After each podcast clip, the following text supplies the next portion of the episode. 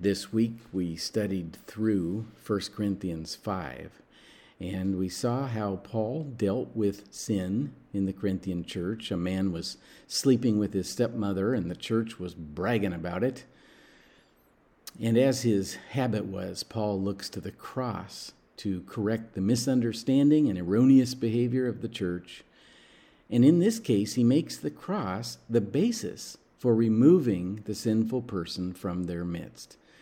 If we look at 1 Corinthians 5 7 to 8, it says, Get rid of the old yeast by removing this wicked person from among you. Then you will be like a fresh batch of dough made without yeast, which is what you really are. Isn't that interesting? You'll be what you really are. He says, For Christ our Passover lamb has been sacrificed for us. So let us celebrate the festival, not with the old bread of wickedness and evil but with the new bread of sincerity and truth.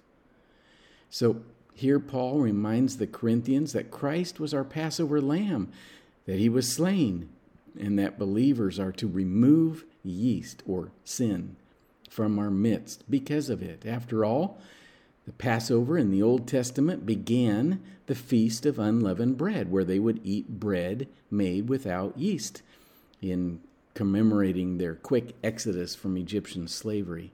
So, Paul is calling us to remember that Jesus was our Passover lamb, the one who died to save us from death, to set us free from slavery, and to satisfy us as we feed on him.